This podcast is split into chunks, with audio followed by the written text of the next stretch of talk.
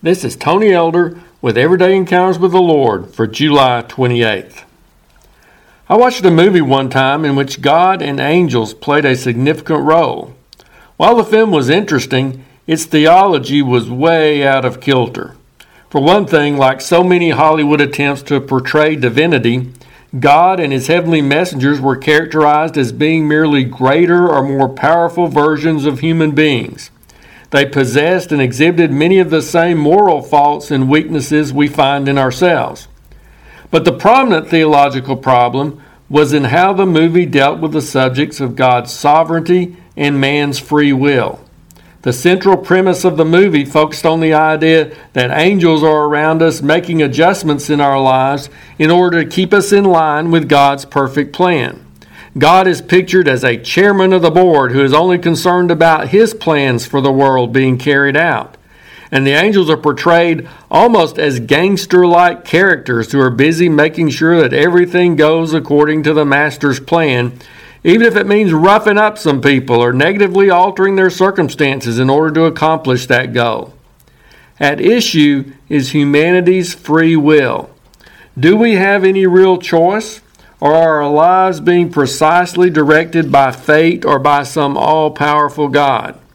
In the movie, it was suggested that we only have what is, was called the appearance of free will. That if we were truly free to decide for ourselves, we'd make a mess of things. The issue of God's sovereignty and man's free will is one that's been debated over the centuries. I certainly can't even begin to touch the depths of that subject in this brief devotional. However, let's make sure that we don't acknowledge one biblical truth to the exclusion of the other. Yes, there is an all knowing and all powerful God who is ultimately in control of the universe. But he also decided to create mankind with the freedom to make real choices, opening the door to the possibility that man would choose something other than God's will, thus making a mess of things.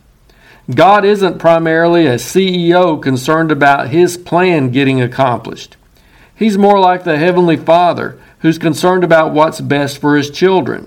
And he knows that if we would choose his way, it would be the most beneficial course of action we could take.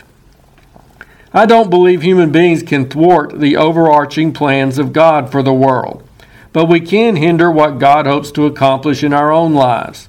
Think about Queen Esther in the Bible. She faced the choice of whether or not to risk her life in order to speak up in defense of her people. So she was told in Esther 4:14, "If you remain completely silent at this time, relief and deliverance will arise for the Jews from another place, but you and your father's house will perish. Yet who knows whether you have come to the kingdom for such a time as this?"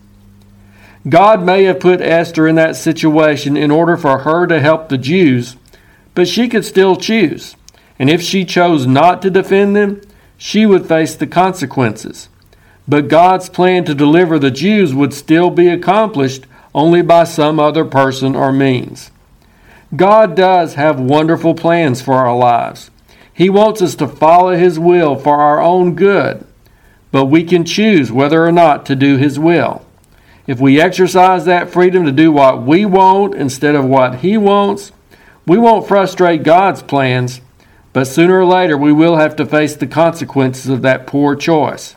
So let's be sure that we choose wisely.